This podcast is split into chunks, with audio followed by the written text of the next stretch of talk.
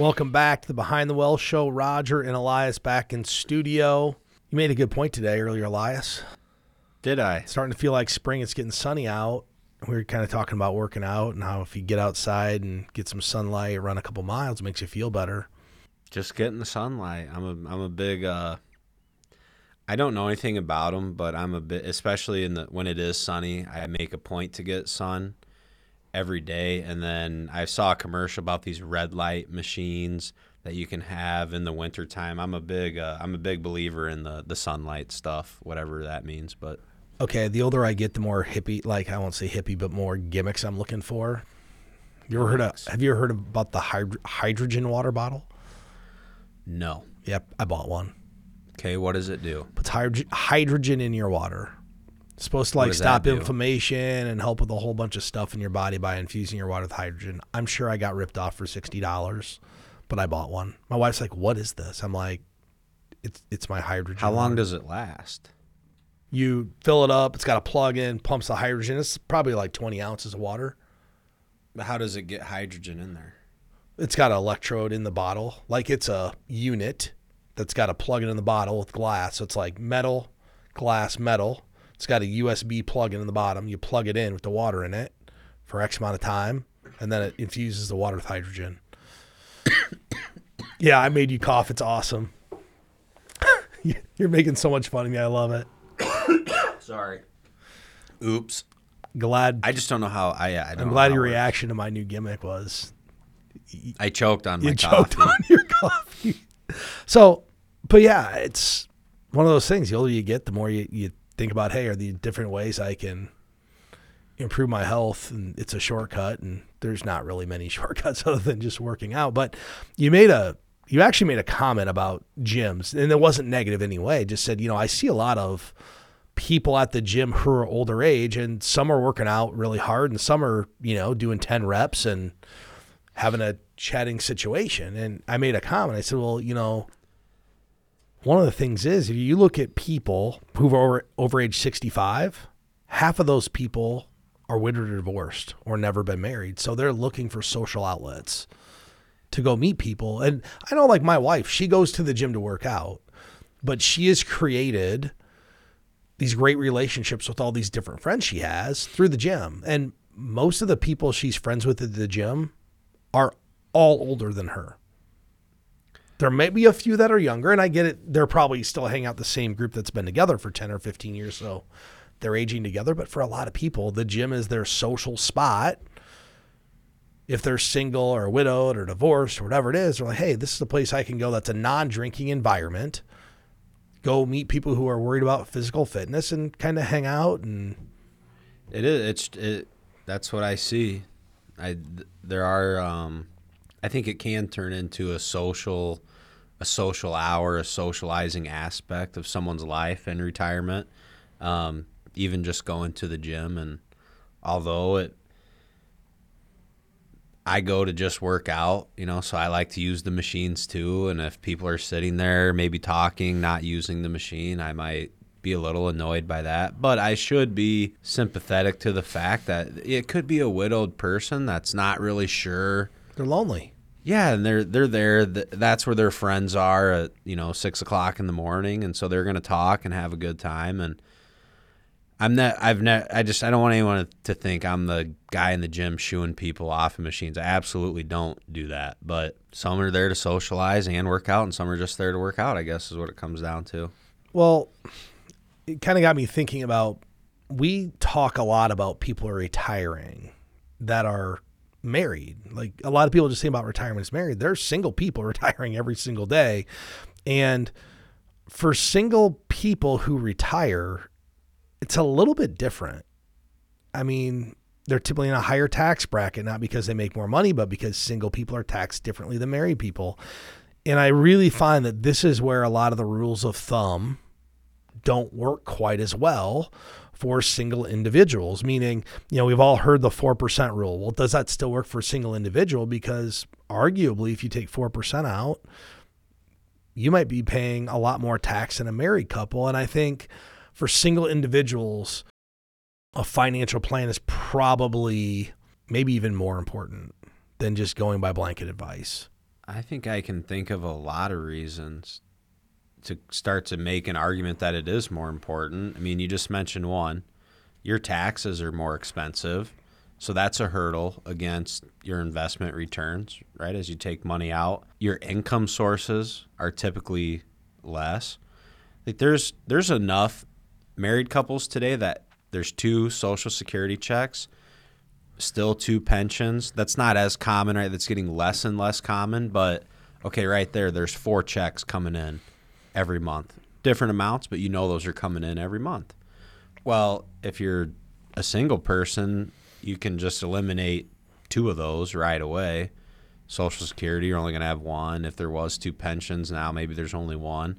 So your uh, your investment portfolio is going to be more have more responsibility as far as driving your income. Well, and typically it's not half as much to live on. I mean, think about it. If if you have a three hundred thousand dollar place you live in, a condo or whatever, well, it's the same cost whether there's one or two Social Security checks. Yeah, I get it. You don't have. Yes. Okay. I you know get what I mean? you're Like saying, it's not half. Everybody thinks, oh well, there's one Yeah, person. it's not. It's half, not half. Yeah, it's not. Your homeowner is still the same cost. to just live by yourself. There's some things that are less expensive. You have one car, one car insurance, half the groceries, half of those bills, but still there's these certain necessities in life that have the same exact cost. Well, most things. Now, the good news is if you're a single individual, the financial plan is typically simpler because there's not as many moving parts. You don't have to worry about, well, when does this person die and when do we lose this social security check and which social security check will we get and what happens to this? Like it's just more cut and dry. But it's I agree with really important for a, a single individual to get this plan done. And what, another thing that, you know, I see single individuals struggle with that retire is they don't really communicate the plan to some of their beneficiaries. And one, one of the key ways is long term care. You know, we know that about 69% of people in America are going to need some type of long term care. Now, when I refer to long term care, I'm not referring to just you're in a nursing home. It could be you need in home health care, assisted living, nursing home. Everybody thinks this care is only needed because you get old. That's not true. There's a lot of people who get in a car accident or laid up for a year that need some kind of in home health care. In fact, I had a client, this is probably eight years ago, got in a car accident, and he was maybe early 60s at the time, and he shattered his hip, you know, long term care policy. And he bought it not from me, from somebody else. But that long term care policy actually kicked in and was taking care of him in his early 60s for like a year or two while he recovered from this hip problem. Well, sure enough, he never went to a nursing home facility. He passed away, but never went to the nursing home. So, kind of got his money out of the long term care. But you should let your family members know what your plan is. You know, do you have long term care insurance? Where do you want to go? How are you going to pay for this care? You should let people know how you want to handle, you know, the long term care if something happens to you.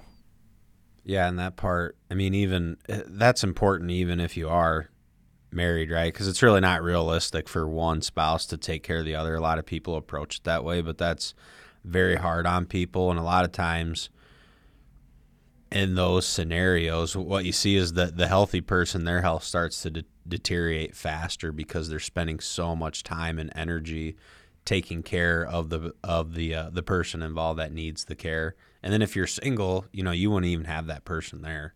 So you got to have something. You have to have some plan for how you're going to deal. with If you're that. a single person and you don't want your kids to take care of you, which I think most people don't expect their kids to take care of them, at least I don't. Um, tell your kids, I don't want you to give up your life to take care of me. This is what I want to do. And then figure out how to put a plan together for it. Uh, you know, another consideration that people really have to think about is how are you going to claim Social Security? If you're divorced, you may have options to to or to claim Social Security on your ex-spouse's Social Security benefit. So once again, another thing you it makes the planning even more difficult. You know, if you get a married couple in here, what's your benefit? What's your benefit? Oh, okay. Easy to figure out. Well, I was married, you know, I was divorced, you know, you have to be married for X amount of time. You can't remarry, but there may be options that you didn't even think about to claim a benefit. So just another another thing to think about. You know, how are you going to handle your health care, your estate planning documents? Who's going to be health care power of attorney? Who's going to be your financial power of attorney? And those are and those are things you do. You get really everyone. You should consult a, an attorney to help you do that. And it, typically, there's a lot of attorneys out there that do it. But yeah, you want to have that documented, documented correctly, and then wherever you have investment accounts, you want them to have those documents or established. You know, typically every firm has a process of putting a POA on an account, right, to help someone who needs the financial POA help. But point is, with a single individual, this becomes more difficult. It's not as easy as just having my spouse do it. Correct. You're going to have to designate someone that you can trust to do it the way you want. Right. Child, friend, somebody. It just it's more things people don't think about. A lot of single people are like, "Well, it's just me. I don't have any kids. I don't really need to do anything." Right? Well, maybe not, but who's going to make decisions when you can't? Because at some point, most of us are going to get to the point where we can't make decisions for ourselves. Yeah, I hope at least of my three children, one of them is I designate responsible enough to help take care of me. Which one do you think it's going to be? Um, I can probably I could probably bet pretty good which one it'll be. Put it on It'll- record. It'll be Nellie, our daughter. Yeah, I think it'll be Blakely, my oldest. She's our oldest. That's I just think that's kind of, you know, she's the oldest, she's the most caring, the most responsible. Now she's also 4 years older than her youngest brother who's 5. But all things keep going the way they're going, it'll probably be her. Yeah, I think it'll be our oldest too, likely. We'll see. And I just I think be uh, she's a girl too, so I feel like she'll be more like sympathetic and nurturing towards us when we're old than the boys will be. Must be like a I know for why. yourself. I don't know why I think that, but I do. you know, I I think one kind of you know tip for those people who become single after retirement because you know that's kind of a sad thing when you retire and you're married and you went into this with two people and something happens and you know it's going to happen at some point. You should really try to make sure you educate yourself on personal finance, especially if you were the person who wasn't handling the finances. And the, this, there's a lot of value in having a relationship with the firm and this topic because we have widowed clients, whether it's male or female, doesn't really matter. But in the situation where the person who has been widowed and they were not the, we call it the financial driver of the house, right? They were just letting the other person handle it and trust us and all these. I've had I've had multiple people compliment and say things like, you know, if, my husband or my wife hadn't have like established this relationship with you guys, I wouldn't know where to go or who to trust and how to do all this. And they have and financially their life has just continued the way it was supposed to continue. Are you ready to take control of your financial future? The financial professionals at Premier Investments and Wealth Management are the guides you've been looking for. Picture this a financial plan tailored exclusively to you. Our team of experienced professionals will work closely with you to understand your aspirations and develop a personalized roadmap to get you there. Whether you're dreaming of retirement, buying a new home, or sending your kids to college, we've got the tools to give you confidence in your financial life. We'll help you navigate saving and investing, retirement income, and tax strategies. Our job is not just about making money, it's about helping our clients make smart choices. We'll provide you with the tools and knowledge to confidently steer your financial ship toward a brighter future. Are you ready to embark on your financial journey with confidence? Visit www.btwealthshow.com or click the link in the description of this podcast. Your financial future awaits. Well, you know, we, we use the acronym, you know, how do you determine if you need help from an advisor? Time, desire, knowledge, TDK. It's not always just for you. There could be, you know, a married couple, there could be one person with the time, desire, knowledge to do this. Now, they don't have the technology to do it. You should probably add that in there now because 15 years ago, we kind of came up with that. Technology was not as important, but technology today. you might be totally comfortable doing all of this yourself. But what happens when you're not here? Does your spouse have the time, desire, and knowledge to do it? And we work with a lot of people now that have come here not because they need the help or they won't admit they want the help, but it's, hey, if something happens to me, I want my spouse to be somewhere with someone who has a relationship they can trust and they don't have to go start making financial decisions, which they haven't done for the last 40 years. I don't want them to have to do that at a time of distress because that's actually how people get taken advantage of. Oh, absolutely. And that's a terrible time. One, it's terrible. You just lost a loved one. And- You're not in the right emotional state to make great decisions. It'd be easy for someone to take advantage of you. And let me tell you why it's a terrible time. Because there's a couple people who are going to be calling on your spouse when you die. Who's The that? insurance agent's going to be out there. The fixed annuity guy is going to be out there. Whatever whatever you guys had, every person that you had an investment account with is going to call in your spouse because they're going to they're going to file a death claim. I had the situation with a client like three months ago. Never met this insurance agent, but they had a life insurance policy. Pretty soon, he's pitching her a product that's totally unacceptable for a person who's 76 years old. Really? You know who I'm talking about. I don't remember this story. I maybe didn't tell you, but she's like, she did. called me. She's like, what do I do? I'm like, he doesn't need to come to your house. It's a death claim. You've never met the guy. Why would he need to come to your house? Just send you the paperwork. But people will prey. Bring the paperwork here. We'll get this done. Yeah. Yeah, I mean, insurance companies don't want to lose money. I'm not beating up insurance companies. I'm not beating up insurance agents. But, you know, why would an agent that you've never met in your entire life now need to come to your house to get the death claim paperwork signed? They don't. They're preying on the person who didn't handle the finances, and this person did not handle the finances. So, good reason to Yeah, have it's, a, yeah, it's a good, it's right? a Good, good reason to have a firm you're already working with. Yeah. If I promise you, if she wouldn't have been working with us, guess what would have happened? She'd have bought what they were selling. Well, now you got Slick Willie, the insurance rep, at your kitchen table. Been doing 18 months. Not don't care if it's right for you. What's going to pay them the most? Right. You know, never, we, we've never, all heard. never done any financial planning Nope. on your behalf. Doesn't know anything about your situation. You need but this there- life insurance policy. There's a commission to be made. So Yep. yeah. Well, here's the good news: our clients don't have to worry about that. But that's why a lot of our clients, not a lot, but there's a select few number of clients who I would call are very, very educated on investments and planning and could probably do some of the investing. They probably can't do all the planning and logistics. But like if you went out and started talking about mutual funds and ETFs and different investments, they've got a decent level of knowledge or enough to maybe be kind of dangerous. Yeah, enough to be dangerous, which is maybe good or bad for them. That's a different conversation. Depends. But they're here because they're worried about when I'm not here, what happens. I've had two in the last 90 days that, hey, I think I'm pretty good at this, but if something happens to me, I need to know that my spouse doesn't have to worry about this stuff.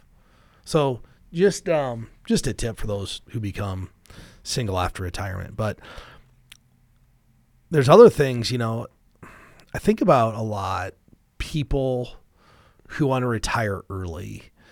And there's some things that just people don't talk about retiring early. And I'm not talking about the fire movement. We've talked about the fire movement. That's, you know, financially independent, retire early. And this was like all the craze on YouTube and TikTok and all this stuff like I don't know, 24 months ago. I haven't seen that much recently.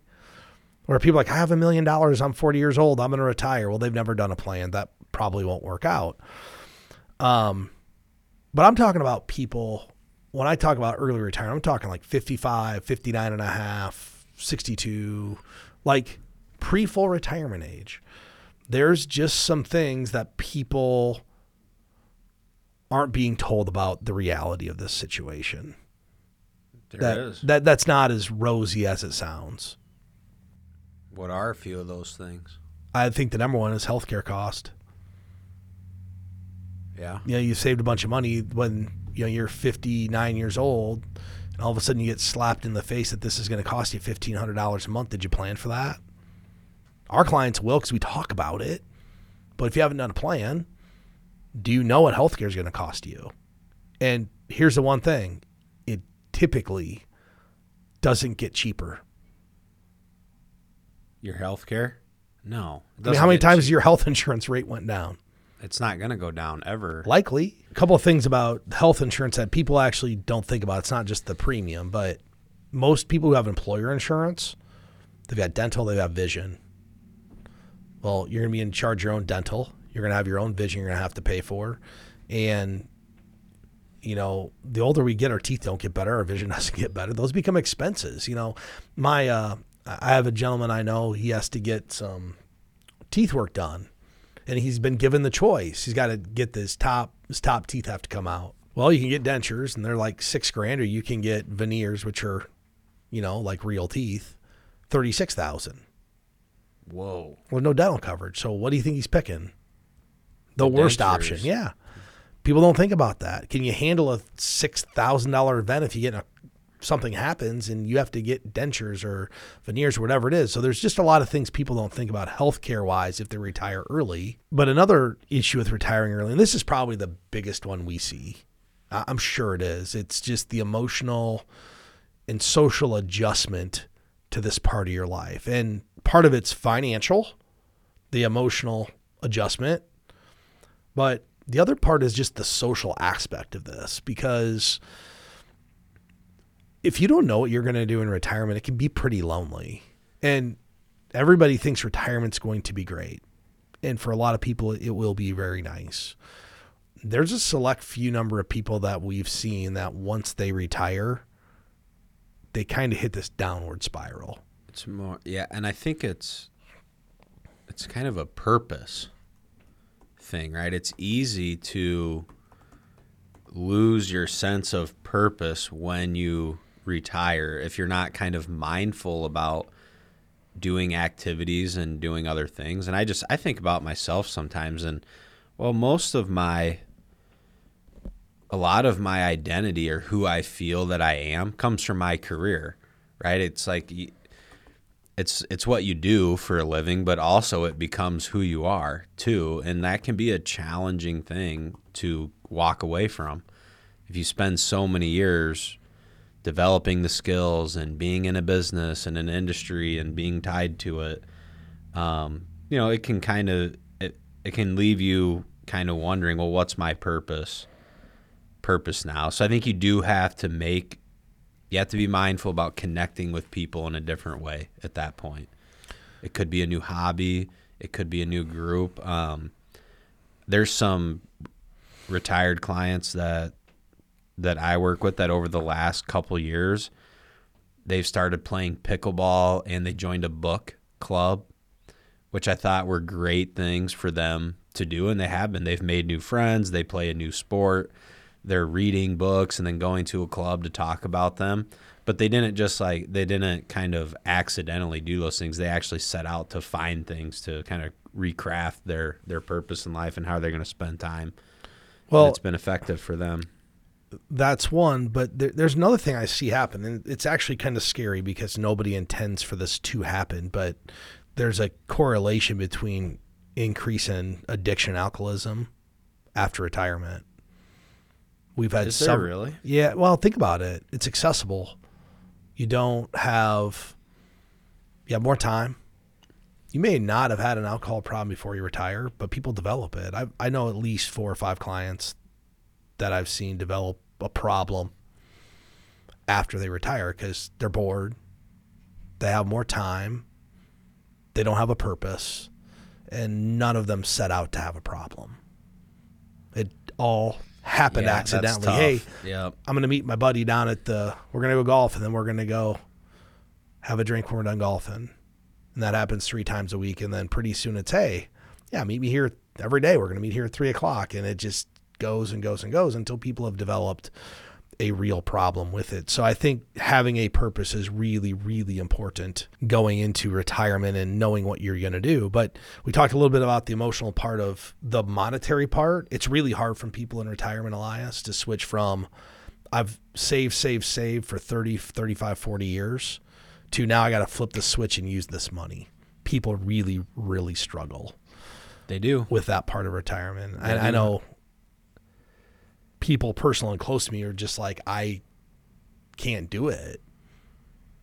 Like, even though they know they're going to be okay, it's hard to grasp that they need to start using this money. They'd rather have less lifestyle than use the money that they've saved. I had just had a conversation yesterday that the only thing keeping this person working is they don't want to spend money out of their investment accounts. And it's they know that they can. They're just not comfortable with the idea. And she actually admitted, I before I ever even talked about this concept, she said something she said, I have saved this and trained myself not to use it. And I'm really struggling with how I'm actually going to use it. But she didn't know when she made that comment, she didn't know that's a very common emotion that a lot of people go through. I'm guessing not everybody tells us, but they're internally, personally struggling with it.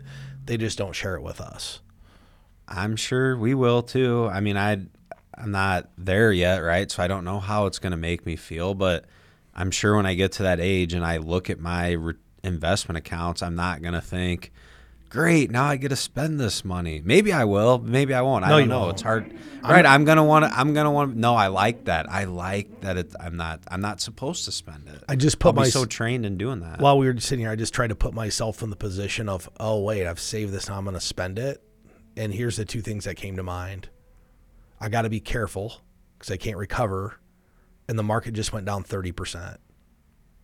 yeah. Now and- you're spooked. Here's why it's important for me because I haven't put a plan together yet because I don't need to.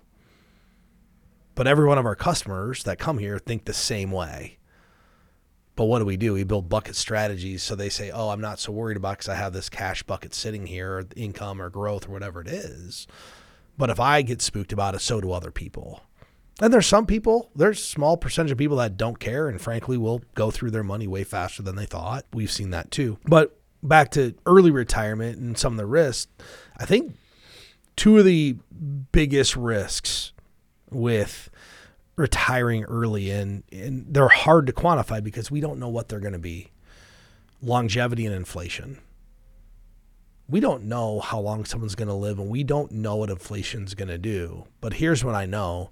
If you're dependent upon a pension or a social security check, at some point inflation's going to bite if you didn't save money. And I'll use my grandpa as an example. He retired from teaching after, I don't even know, retired early. I want to say 61, 62 from teaching at Ames High. And when he retired, they had a nice IPERS check and two good social security checks for my grandpa and my grandma. Well, grandma's still alive. And I want to, I don't know what the, the IPERS check is, but today, you know, we're talking 25 years later, that IPERS check's not that much. Well, it's not it's not what it once was. It's not it. You know, in today's world, it'll probably be six or seven thousand bucks, but now, you know, back then maybe it's twenty three hundred dollars. Like, it doesn't go very far today. So for people who have a pension and Social Security, and they're like, "Well, I don't need to save any money because you know I have my retirement right here," that's a fallacy. You still need some money because that's going to become your hedge against future inflation. Things are going to get more expensive. What happens if you lived in 93 and your purchasing power was cut in half? If you, easy math here, Elias, if you retire at 60 on a pension and Social Security, which basically no cost of living adjustment, I'm not going to count Social Security because most of that's going to go to the increased Medicare premiums that you're going to have. So you retire at 60. 25 years later, with 3% inflation, your money, your spending power is cut in half. So if you're living on 60,000 today, can you live on the equivalent of $30,000 25 years in the future? And if you can, then you don't need to save any more money. But I don't oh. know anybody who wants their lifestyle cut in half.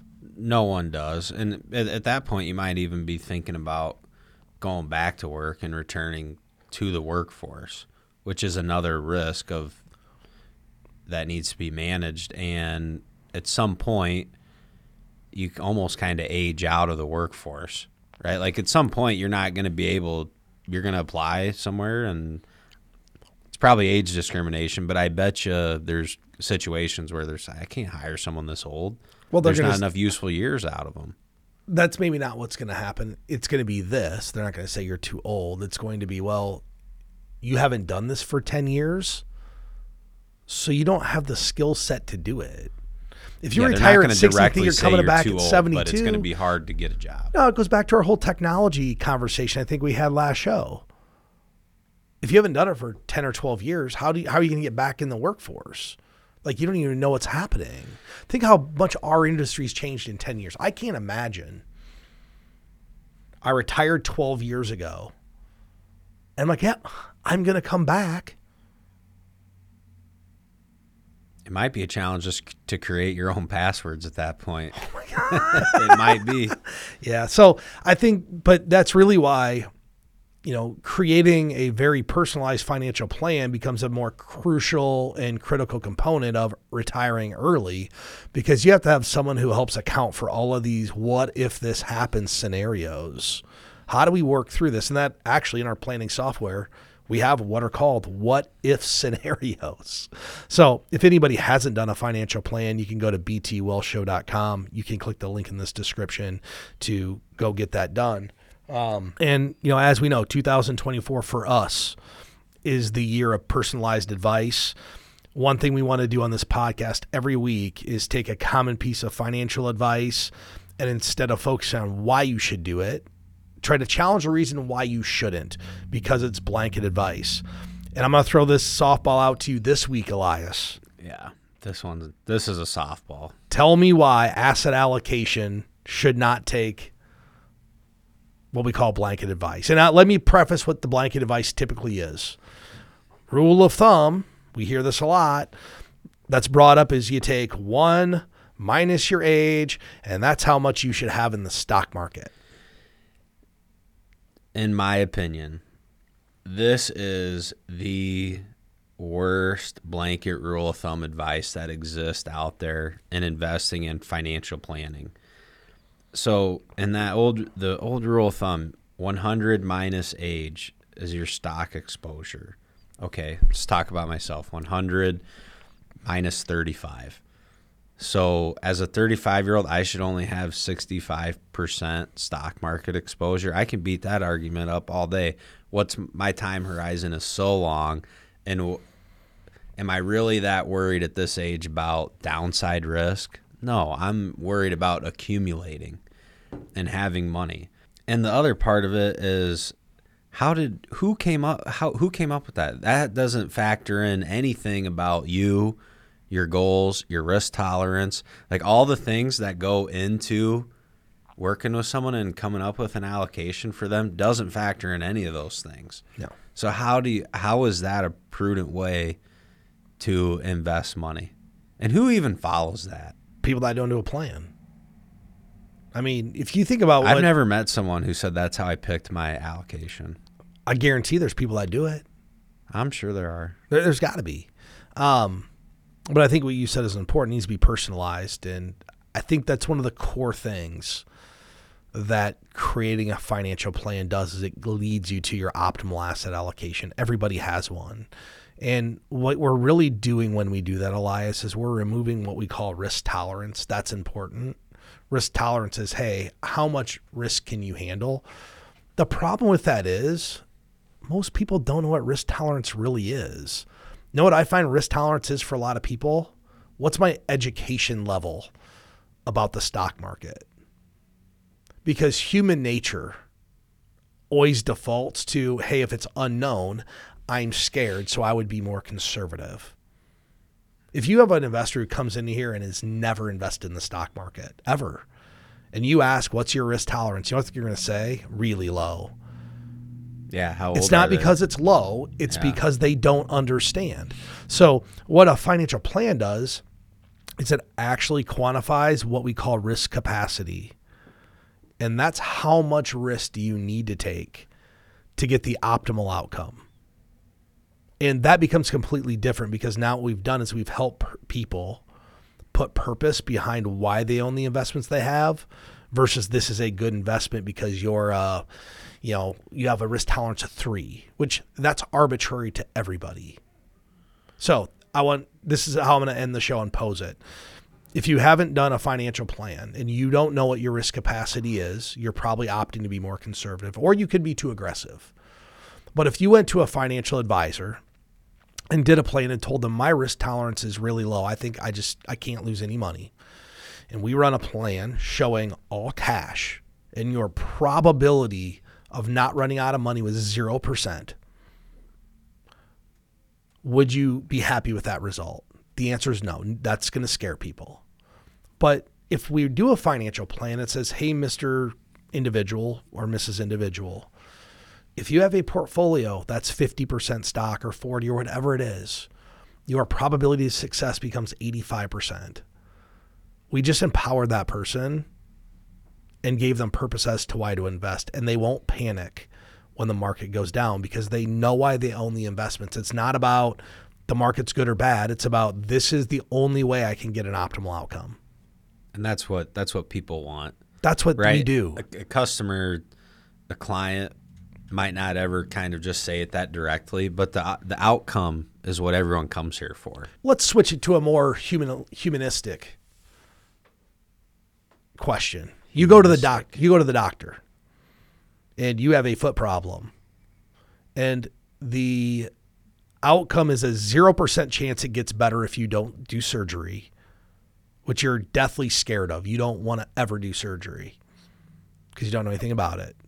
The probability that you get better is zero, or if you do this surgery that has a 95% chance of success, your foot is going to be 100% normal. What are you doing? Let's you can be as it. scared of a needle and a knife Let's and all this it. stuff as you are. You're going to do it. And that's the same thing in our world. We're trying to help people get the best possible outcome we can by putting together this financial plan. With that said, I want to thank everybody for listening and watching the show today. Uh, if you're looking to get started on a plan, or if you haven't done one, or if you're looking to get your one page Premier Vision document, you can click the link in the description. You can go to our website, BT Wealth Show, click Get Started. We'll get you going. If you enjoy content like this, hit the subscribe button and support the channel. Once again, I want to thank everybody for listening, and hopefully, we'll catch you next week. Securities and advisory services offered through LPL Financial, a registered investment advisor, member FINRA SIPC.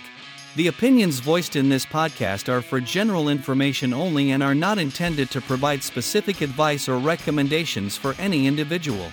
To determine which strategies or investments may be suitable for you, consult the appropriate qualified professional prior to making a decision. This information is not intended to be a substitute for specific individualized tax advice. We suggest that you discuss your specific tax issues with a qualified tax advisor. Economic forecasts set forth may not develop as predicted, and there can be no guarantee that strategies promoted will be successful. All performance referenced is historical and is no guarantee of future results. All indices are unmanaged and may not be invested into directly. There is no assurance that the techniques and strategies discussed are suitable for all investors or will yield positive outcomes. The purchase of certain securities may be required to affect some of the strategies. Investing involves risks including possible loss of principal. Dollar cost averaging involves continuous investment in securities. Regardless of fluctuation in price levels of such securities, an investor should consider their ability to continue purchasing through fluctuating price levels. Such a plan does not assure profit and does not protect against loss.